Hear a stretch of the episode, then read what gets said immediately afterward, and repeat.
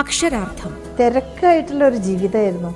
അതുകൊണ്ട് എനിക്ക് സങ്കല്പിക്കുവാൻ എന്തെങ്കിലും ഒരു ലോകം വേറൊരു ലോകം അത്യാവശ്യമായി തീർന്നു.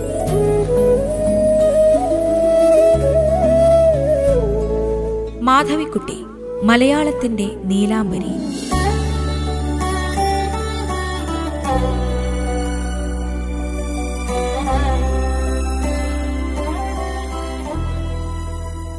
ഭാഗം മുപ്പത്തിയൊന്ന്.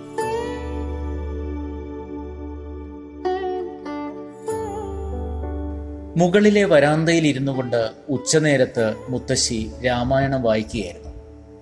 ഒരു വാലുമുറിഞ്ഞ കണ്ണട ഇടത്തു കൈകൊണ്ട് നിയന്ത്രിച്ചുകൊണ്ടാണ് മുത്തശ്ശിയുടെ വായന. എനിക്ക് ഉറക്കം വരുന്നുണ്ടായിരുന്നു. ഞാൻ വെറും നിലത്ത് മലർന്നു കിടന്നു. വരാന്തയുടെ അഴികൾക്ക് പുറത്ത് വെള്ളി പോലെ തിളങ്ങുന്ന ആകാശത്തിലേക്ക് നോക്കി. മുത്തശ്ശി ഞാൻ വിളിച്ചു. മുത്തശ്ശി വായന നിർത്തി എന്റെ നേർക്ക് തിരിഞ്ഞു. മുത്തശ്ശിക്ക് ഞാൻ പോയാൽ സങ്കടാവോ? കുറേ സങ്കടാവോ? എന്തിനാ കുറേ സങ്കടം അമ്മുവേ അമ്മു ഇനിയത്തെ കൊല്ലം വരില്ലേ? അപ്പോഴേക്കും മുത്തശ്ശി മരിച്ചാലോ? മുത്തശ്ശി ചിരിച്ചു. മരിക്കുന്നില്ല കേട്ടോ. അമ്മു വലുതായി കല്യാണമൊക്കെ കഴിച്ച് കുട്ടികളൊക്കെ ഉണ്ടായി. അതൊക്കെ കണ്ടേ മുത്തശ്ശി മരിക്കുന്നുള്ളൂ. എന്നാൽ പോരെ? മുത്തശ്ശി ഞാൻ കല്യാണം കഴിക്കുക ആരെയാ? ആരെയാവോ? മുത്തശ്ശി ആകാശത്തിലേക്ക് നോക്കിക്കൊണ്ട് പറഞ്ഞു. മുത്തശ്ശിക്ക് പറയാൻ വേലോ അതൊക്കെ ദൈവത്തിനെ അറിയൂ. ഞാൻ മുത്തശ്ശിയുടെ മടിയിലേക്ക് തല ചെരിച്ചു വെച്ച് കണ്ണുകളടച്ചു. വരാന്തയിൽ എവിടെയോ നിന്ന് ഒരു വേട്ടാളൻ മൂളിക്കൊണ്ടിരുന്നു. വേട്ടാളൻ കൂടുകെട്ടുകയാണ് മുത്തശ്ശി പറഞ്ഞു. ഞാൻ ഉണർന്ന് കണ്ണുമിഴിച്ചപ്പോൾ വരാന്തയിൽ മുത്തശ്ശി ഉണ്ടായിരുന്നില്ല. ഞാൻ ഒരു പുൽപ്പായയിൽ തലയിണയും വെച്ച് കിടക്കുകയാണ്. മുത്തശ്ശി എങ്ങോട്ട് പോയി? വളരെ കൊല്ലങ്ങൾ ഞാൻ ഉറങ്ങിക്കഴിച്ചുവെന്നും മുത്തശ്ശി മരിച്ചുപോയി എന്നും എനിക്ക് പെട്ടെന്ന് തോന്നി. ഞാൻ എഴുന്നേറ്റിരുന്നു. ആ വേട്ടാളൻ അപ്പോഴും മൂളിക്കൊണ്ട് പറഞ്ഞിരുന്നു. മുത്തശ്ശി ഞാൻ വിളിച്ചു. ചുവട്ടിൽ എവിടെയോ നിന്ന് മുത്തശ്ശി വിളി കേട്ടു. ഞാൻ എഴുന്നേറ്റ് കോണിപ്പടികൾ മെല്ലെ ഇറങ്ങി തെക്കിനിയിലെത്തി. അവലിടിക്കുന്ന നാണിയമ്മ അവിടെ നിന്നിരുന്നു. അവരുടെ നാലോ അഞ്ചോ വയസ്സായ മകൾ എന്നെ കണ്ടപ്പോൾ തന്റെ അമ്മയുടെ മുഷിഞ്ഞ മുണ്ടിന്റെ ഒരറ്റം കൊണ്ട് തന്റെ മുഖം മറച്ചു.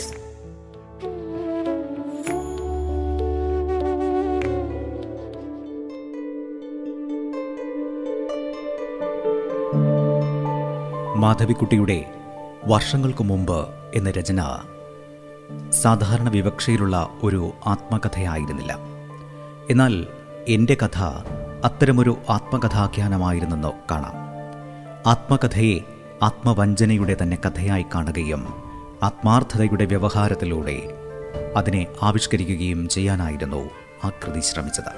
അസ്തിത്വ സംബന്ധിയും കാവ്യസംബന്ധിയുമായ സത്യസന്ധതകളെ യാഥാസ്ഥിതിക സദാചാരത്തിന്റെ വിമർശനവുമായും സ്നേഹത്തിന്റെ പ്രകീർത്തനവുമായും ബന്ധിപ്പിക്കുന്ന ഒരു ഭാഷാ വ്യവഹാരമായിരുന്നു എന്റെ കഥയുടേത്. എന്നാൽ വർഷങ്ങൾക്ക് മുമ്പ് ആകട്ടെ കൃത്യമായി പറഞ്ഞാൽ ഒരു കഥ പോലുമല്ല. കഥാഖ്യാനത്തിനു പകരം ഇവിടെ നാം കാണുന്നത് സ്മരണാബിംബങ്ങളുടെയും സ്മൃതി സംഭവങ്ങളുടെയും നിരയെ മാത്രമാണ്. ഈ ഒരു നിരയ്ക്കാകട്ടെ ആത്മാവിഷ്കാരത്തിന്റെയോ ആത്മസാക്ഷാത്കാരത്തിന്റെയോ കഥകളുടെ നൈരന്തര്യമോ ഐക്യമോ അവകാശപ്പെടാനുമില്ല. ഇതിനു പുറമെയായി ഘടനയുടെ ദാർഢ്യത്തെ സംബന്ധിക്കുന്ന മറ്റു ചില പ്രശ്നങ്ങളും വർഷങ്ങൾക്ക് മുമ്പിന്റെ ആഖ്യാനത്തെ ആത്മകഥാ സംരംഭങ്ങളിൽ നിന്ന് വേർതിരിച്ചു നിർത്തുകയും ചെയ്യുന്നു. അമ്മമ്മയുടെ സോപ്പ് നിർമ്മാണ കഥയിലാണ് വർഷങ്ങൾക്ക് മുമ്പ് തുടങ്ങുന്നത്. ഈ കഥയിൽ വക്താവിന്റെ ഞാൻ എന്ന കർത്താവിന്റെ സാന്നിധ്യം ചുരുക്കമായേ നാം കാണുന്നുള്ളൂ. വക്താവ് ഈയൊരു കഥയുടെ ജീവപ്രപഞ്ചത്തിൽ മൗനിയാണ് അപ്രത്യക്ഷയുമാണ്. അമ്മമ്മയുടെ അടുത്ത് നിൽക്കുന്ന നിരീക്ഷക മാത്രമാണവർ. കഥ ഇവിടെ രേഖപ്പെടുത്തുന്നത് സന്ദർശകരുടെയും വേലക്കാരുടെയും അമ്മമ്മയുടെയും സംഭാഷണം മാത്രമാണ്. ആത്മകഥയിലെ ഞാൻ ഇവിടെ വെറുമൊരു കണ്ണായി കാതായി ആത്മബോധമില്ലാത്ത ഒരു ഇന്ദ്രിയബോധമായി മാത്രം വർത്തിക്കുകയും ചെയ്തിരിക്കുന്നു. പ്രശസ്ത നിരൂപകനും അധ്യാപകനുമായ ഉദയകുമാർ വർഷങ്ങൾക്ക് മുമ്പ് എന്ന രചനയെ വിലയിരുത്തിക്കൊണ്ട് ഇപ്രകാരം പറഞ്ഞു.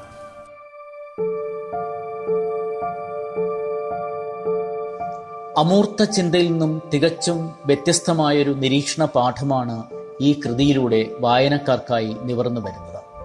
ഈ പാഠം അവലംബിക്കുന്നത് നിരീക്ഷണത്തിന്റെ യുക്തിയെയാണ്. കണ്ണ് കാഴ്ചകൾക്ക് മീതെയാണ് ഇവിടെ സഞ്ചരിക്കുന്നത്.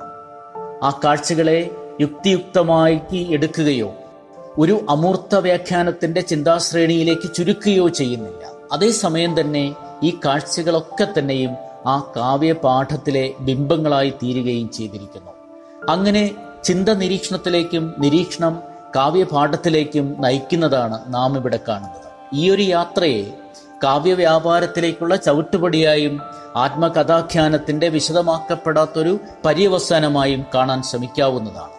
പക്ഷേ ഈ യാത്രയെയും അട്ടിമറിച്ചുകൊണ്ട് കണക്ക് പരീക്ഷയും ജ്യേഷ്ഠനോടുള്ള ശൈവാധീനതയും കടന്നു വരുന്നു അവിടെ നിന്നും ആഖ്യാനം പരീക്ഷകളിലേക്കും പരീക്ഷാ ഭീതികളിലേക്കും നീങ്ങുകയും ചെയ്യുന്നു.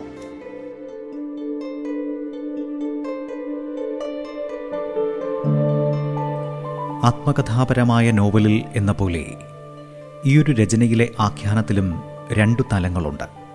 ഒന്ന് ചിന്തയുടെ പ്രാഗ് രൂപങ്ങളെ ആ പ്രാഗ് രൂപങ്ങൾക്കുള്ളിൽ നിന്ന് തന്നെ അനുഭവിക്കുന്ന ആളിന്റെ നിലപാടാണ്. രണ്ടാമത്തേതാകട്ടെ ആ പ്രാഗ് രൂപങ്ങളെ തത്വചിന്താപരമായ അനുഭവത്തോടെ വിലയിരുത്തുകയും ആഖ്യാനഘടനയിൽ യഥാസ്ഥാനത്ത് പ്രതിഷ്ഠിക്കുകയും ചെയ്യുന്ന ആളിന്റെ നിലപാടാണ്. ഇത്തരം ആത്മകഥാ വ്യവഹാരങ്ങളുടെ നിർമ്മാണ തത്വങ്ങളിൽ മുഖ്യമായ ഒന്ന് സ്മരണയും നിരീക്ഷണവും തമ്മിലുള്ള ബന്ധമാണ്. ഭൂതകാല സംഭവങ്ങളുടെ ആവിഷ്കാരത്തിന് മാധവിക്കുട്ടി മിക്കവാറും ഉപയോഗിക്കുന്നത് നിരീക്ഷണത്തിന്റെ രീതിയാണ്.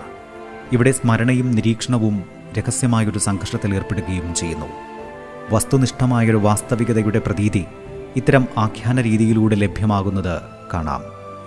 ഈ കൃതിയിലെ സംഭാഷണങ്ങളും വിവരണങ്ങളും വിശദാംശങ്ങളും സ്വയം നീതീകരിക്കുന്നത് സ്മൃതിയുടെയും വിസ്മൃതിയുടെയും വാസ്തവികതയെ ബന്ധപ്പെടുത്തി കാണുന്ന ഒരു ചിന്താരീതിയുടെ അടിസ്ഥാനത്തിലല്ല താനും ഉദാഹരണത്തിന് സോപ്പ് നിർമ്മാണത്തിലെ ഒരു സംഭവം ശ്രദ്ധിക്കുക.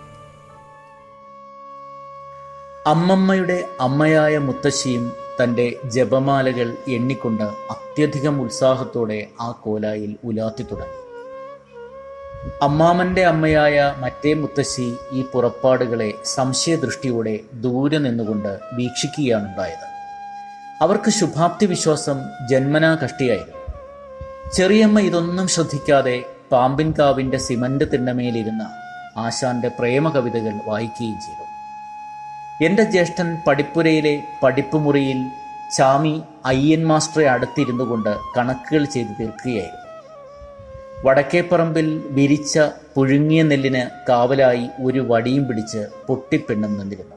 ഇടയ്ക്കിടയ്ക്ക് അവൾ ബൗ ബൗ ബൗ എന്ന ശബ്ദം പുറപ്പെടുവിച്ചുകൊണ്ട് കാക്കകളെ ഓടിപ്പിക്കുവാൻ അങ്ങോട്ടും ഇങ്ങോട്ടും ഓടിക്കൊണ്ടിരുന്നു. അക്ഷരാർത്ഥം ഇടവേളയ്ക്ക് ശേഷം തുടരും. റേഡിയോ കേരളയിൽ നിങ്ങൾ കേട്ടുകൊണ്ടിരിക്കുന്നത് അക്ഷരാർത്ഥം.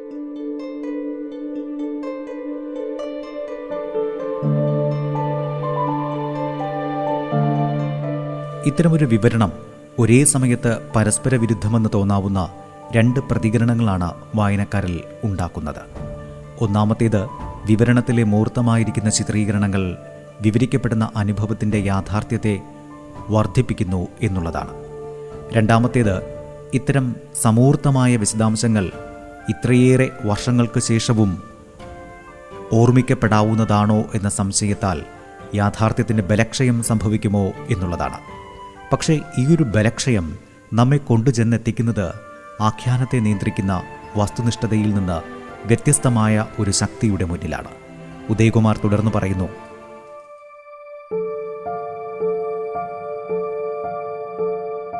മാധവിക്കുട്ടിയുടെ വർഷങ്ങൾക്ക് മുമ്പ് എന്ന രചന ഏറെ സങ്കീർണമായിരിക്കുന്ന നിരവധി സാധ്യതകളിലേക്കാണ് നമ്മെ കൊണ്ട് ചെന്നെത്തിക്കുന്നത് കുടുംബത്തിൽ തന്നെയും വ്യവഹാരോൽപാദനം സംഭവിക്കുന്നത് ഭിന്ന സ്ഥലങ്ങളിലാണെന്നും അവയിൽ ചില വ്യവഹാരങ്ങളിൽ സ്ത്രീകൾക്ക് അനായാസേന വ്യക്തികളാകാൻ സാധിച്ചേക്കുമെന്നും ഈ കൃതി കാണിച്ചു തരും. അകത്തളത്തിലെ വ്യവഹാരത്തിൽ അമ്മമ്മ പങ്കു ചേരുന്നുണ്ടെങ്കിലും അവരിൽ നിന്ന് ഉത്ഭവിക്കുന്നത് ഒരു സ്ത്രീ വ്യവഹാരമാണെന്ന് പറയുക അസാധ്യമാണ്. ഇച്ഛയെയും പുരുഷ കർത്തൃത്വത്തിന്റെ നൈതികതയെയും കേന്ദ്രമാക്കിയുള്ള ഒരു വ്യവസ്ഥാപിതമായ വ്യവഹാരമാണ് അത്. എന്നാൽ അടുക്കളയിലെ വ്യവഹാരങ്ങളിൽ പുരുഷന്മാർ പങ്കുചേരുമ്പോഴും അത് സംസ്കാരത്തിന്റെ നിയതമായ സംജ്ഞാശാസ്ത്രത്തെ നിരസിക്കുന്ന വ്യവഹാര രീതിയിലൂടെ സ്ത്രീ വ്യവഹാരത്തെ കൂടുതൽ സാധ്യമാക്കുന്നുവെന്ന് വരാം. പഴയ കുടുംബത്തിൽ അടുക്കള സ്ത്രീയുടെ സ്ഥലമാണെങ്കിൽ അത് സ്ത്രീ വ്യവഹാരത്തിന്റെ കൂടി സ്ഥലമാണെന്ന് കാണാം.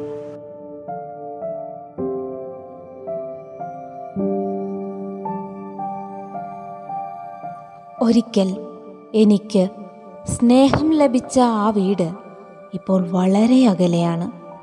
അമ്മൂമ്മ മരിച്ചു. വീട് മൗനത്തിലേക്ക് പിൻവാങ്ങി. കുട്ടിയായി എനിക്ക് വായിക്കാൻ പറ്റാതിരുന്ന പുസ്തകങ്ങളിൽ പാമ്പുകൾ ഇഴഞ്ഞു നടന്നു. എത്രയോ തവണ എനിക്ക് തോന്നിയിട്ടുണ്ട് അവിടെ പോകണം.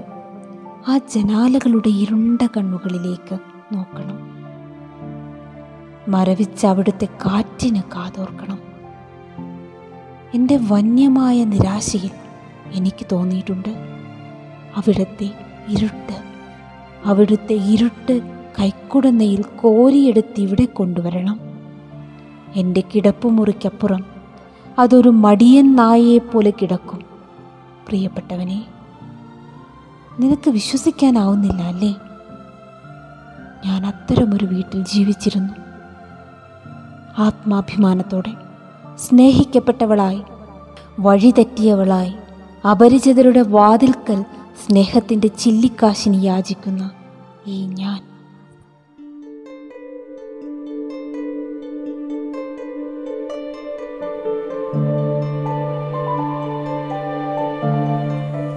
പലരും ധരിച്ചു വച്ചിരിക്കുന്നത് പോലെ ദന്തഗോപുരത്തിൽ താമസമാക്കിയിരുന്ന ഒരു എഴുത്തുകാരിയായിരുന്നില്ല ഒരിക്കലും മാധവിക്കുട്ടി അവർ ചുറ്റുമുള്ള ജീവിതം സസൂക്ഷ്മം നിരീക്ഷിക്കുകയും സാമൂഹിക രാഷ്ട്രീയ പ്രശ്നങ്ങളെപ്പറ്റി ഗാഠമായി ചിന്തിക്കുകയും ചെയ്യുന്നു. ഭർത്താവിന്റെ മരണത്തെ തുടർന്ന് സാമൂഹിക സേവനത്തിൽ നിന്ന് കുറച്ചു നാളേക്ക് മാറി നിന്നിരുന്നുവെങ്കിലും അവരുടെ സർഗാത്മക വ്യക്തിത്വത്തിന്റെ തന്നെ ഒരു പുതിയ മാനമാണ് ഈ രംഗത്തുള്ള അവരുടെ പ്രവൃത്തികൾ കാഴ്ചവെച്ചത്. ജമൈക്കയിൽ വച്ചുള്ള ഒരു കോൺഫറൻസിൽ പങ്കെടുത്തതിന് ശേഷം തിരുവനന്തപുരത്തുള്ള അവരുടെ വീട്ടിൽ വെച്ച് ആയിരത്തി തൊള്ളായിരത്തി തൊണ്ണൂറ്റി രണ്ട് സെപ്റ്റംബർ അഞ്ചാം തീയതി നടന്ന ഒരു കൂടിക്കാഴ്ചയിൽ നിന്നുള്ള ഏതാനും ഭാഗങ്ങളിലേക്ക് നമുക്കൊന്ന് കടന്നു ചെല്ലാം. ഭർത്താവിന്റെ മരണമേൽപ്പിച്ച ആഘാതത്തിൽ നിന്ന് മാധവിക്കുട്ടി അപ്പോഴും മുക്തയായിരുന്നില്ല. എങ്കിലും കവിതയും കഥയും മുതൽ രാഷ്ട്രീയം വരെ നിരവധി വിഷയങ്ങളെക്കുറിച്ച് അവർ മറയില്ലാതെ തന്നെ സംസാരിക്കുകയുണ്ടായി. മാധവിക്കുട്ടിയുമായുള്ള ഈ ഒരു കൂടിക്കാഴ്ചയ്ക്ക് അവസരം ലഭിച്ചത് പി പി രവീന്ദ്രനായിരുന്നു. കവി ഡി വിനയചന്ദ്രനും കൂടിക്കാഴ്ച സമയത്ത് അവിടെ സന്നിഹിതനായിരുന്നു. അടുത്ത കാലത്തായി നിങ്ങൾ എന്താണ് ചെയ്യുന്നതെന്നുള്ള രവീന്ദ്രന്റെ ചോദ്യത്തിന് മാധവിക്കുട്ടി ഇപ്രകാരമാണ് മറുപടി നൽകിയത്. അടുത്ത കാലത്തായി ഞാൻ മനസ്സിലാക്കിയ ഒരു കാര്യമുണ്ട്. ജീവിക്കുന്ന സമയത്ത് എനിക്ക് എഴുതാനായി കഴിയില്ല. എഴുതുന്ന സമയത്ത് ജീവിക്കാനും. ജീവിക്കുക അല്ലെങ്കിൽ എഴുതുക രണ്ടും ഒരേ സമയത്ത് സാധ്യമല്ല. ഇംഗ്ലീഷ് കവിതകൾക്ക് ഇവിടെ വായനക്കാരുമില്ല. ആദ്യകാല കവിതകൾ എഴുതിയിരുന്ന സാഹചര്യത്തിൽ നിന്ന് ഞാനിപ്പോൾ തികച്ചും വ്യത്യസ്തയാണ്. അക്കാലത്ത് ഞാൻ ജീവിച്ചിരുന്നത് നഗരങ്ങളിലായിരുന്നു. ബുദ്ധിമാന്മാരുമായി പ്രതിഭാധനന്മാരുമായി ഇടപഴകാൻ ധാരാളം അവസരം എനിക്ക് ലഭിച്ചിരുന്നു. സമീപകാല കവിതകളെ നിയന്ത്രിക്കുന്നത് യുക്തിയും ബുദ്ധിയുമാണ്. അതുകൊണ്ട് തന്നെ അവ മെച്ചപ്പെട്ടവയുമല്ല. കൽപ്പനയുടെ സ്വാച്ഛന്ദ്യം അവയിൽ കേൾക്കില്ല. കൂട്ടിലിട്ട കിളിയുടെ പാട്ടുകളാണവ. സ്വതന്ത്രമായി വിഹരിച്ച കാലത്ത് പാടിയ പോലെയല്ല കൂട്ടിലിട്ട കിളി പാടുക. എന്നാൽ പരിമിതമായിരിക്കുന്ന ഇംഗ്ലീഷ് വാക്കുകളെ എനിക്കറിയുള്ളൂ. അതിനാൽ സ്വാഭാവികമായും എനിക്ക് പല പ്രശ്നങ്ങളുമുണ്ട്. എന്റെ പരിമിതമായ അറിവ് വെച്ച് നോക്കുമ്പോൾ ഞാൻ തരക്കേടില്ലാതെ തന്നെ എഴുതുന്നുവെന്ന് പറയാം.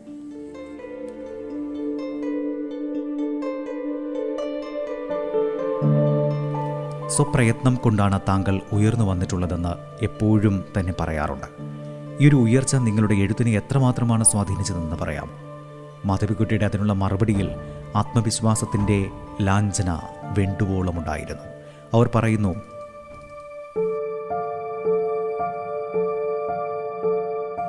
മറ്റുള്ളവർ ഇടപെടാതിരുന്നത് കാരണമാണ് എന്റെ കഴിവുകൾ വികസിതമായത്. ആരും പറയാതെ തന്നെ എനിക്ക് കാര്യങ്ങളെ മുൻകൂട്ടി കാണാനും അറിയാനും കഴിയുന്നു. നിങ്ങളൊക്കെ മനസ്സിലാക്കിയിരിക്കുന്നത് പോലെ എന്നെ പഠിപ്പിക്കാൻ ആരുമുണ്ടായിരുന്നില്ല ട്യൂട്ടർമാരായി വന്നവരൊക്കെ വിട്ടുപോവുകയും ചെയ്തു. കാരണം കണക്കിൽ ഞാൻ എന്നും മോശമായിരുന്നു. കൽക്കത്തയിൽ വളരെ നല്ല ട്യൂട്ടർമാരാണ് ഉണ്ടായിരുന്നത്. എന്റെ അച്ഛന് അവരെ നിയമിക്കാനുള്ള കഴിവും ഉണ്ടായിരുന്നു. പക്ഷേ അവരെ കൊണ്ട് എനിക്ക് വലിയ സഹായമൊന്നും ഉണ്ടായില്ല.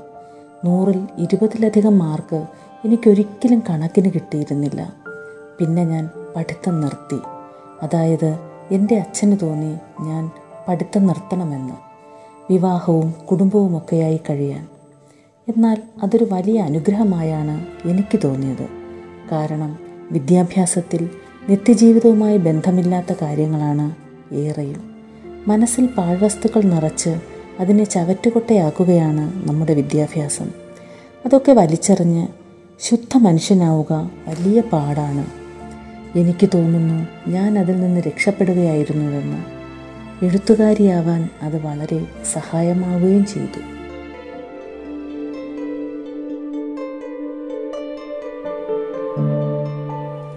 എഴുത്തുകാരെ സംബന്ധിച്ചിടത്തോളം നോവലും ചെറുകഥയും ചെറുകഥയും കവിതയും മറ്റും തമ്മിലുള്ള വ്യത്യാസങ്ങൾ അത്ര തന്നെ പ്രധാനമല്ലായിരിക്കും. എന്നതിനെപ്പറ്റി താങ്കൾ ചിന്തിച്ചിട്ടുണ്ടോ എന്നുള്ള ചോദ്യത്തിന് തികച്ചും യുക്തിയധിഷ്ഠിതമായ മറുപടിയാണ് മാധവിക്കുട്ടിയിൽ നിന്നുണ്ടായത്.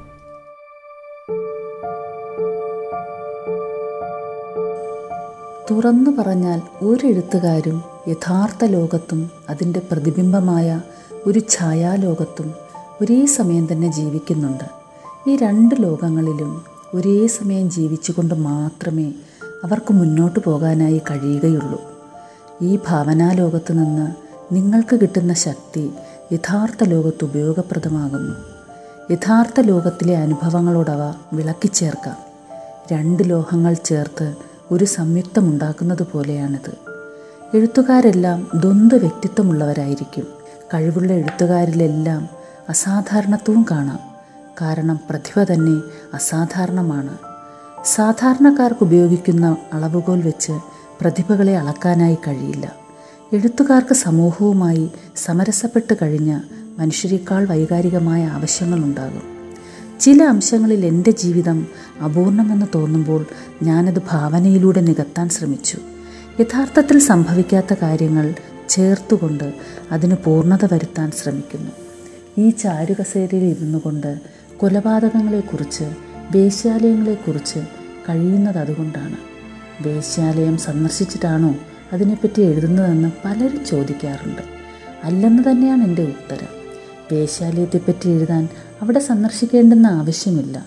യാഥാർത്ഥ്യത്തോട് ഫാന്റസി ചേർക്കുന്നതിനെക്കുറിച്ച് പലരും പറയാറുണ്ട്. യാഥാർത്ഥ്യം വളരെ ശുഷ്കമാണ്. വെളുത്ത ഖാദിയെപ്പോലെ അത് വരണ്ടിരിക്കുന്നു.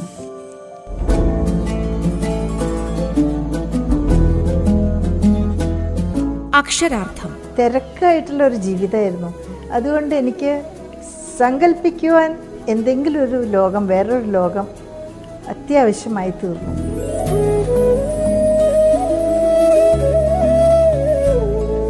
മാധവിക്കുട്ടി മലയാളത്തിന്റെ നീലാംബരി.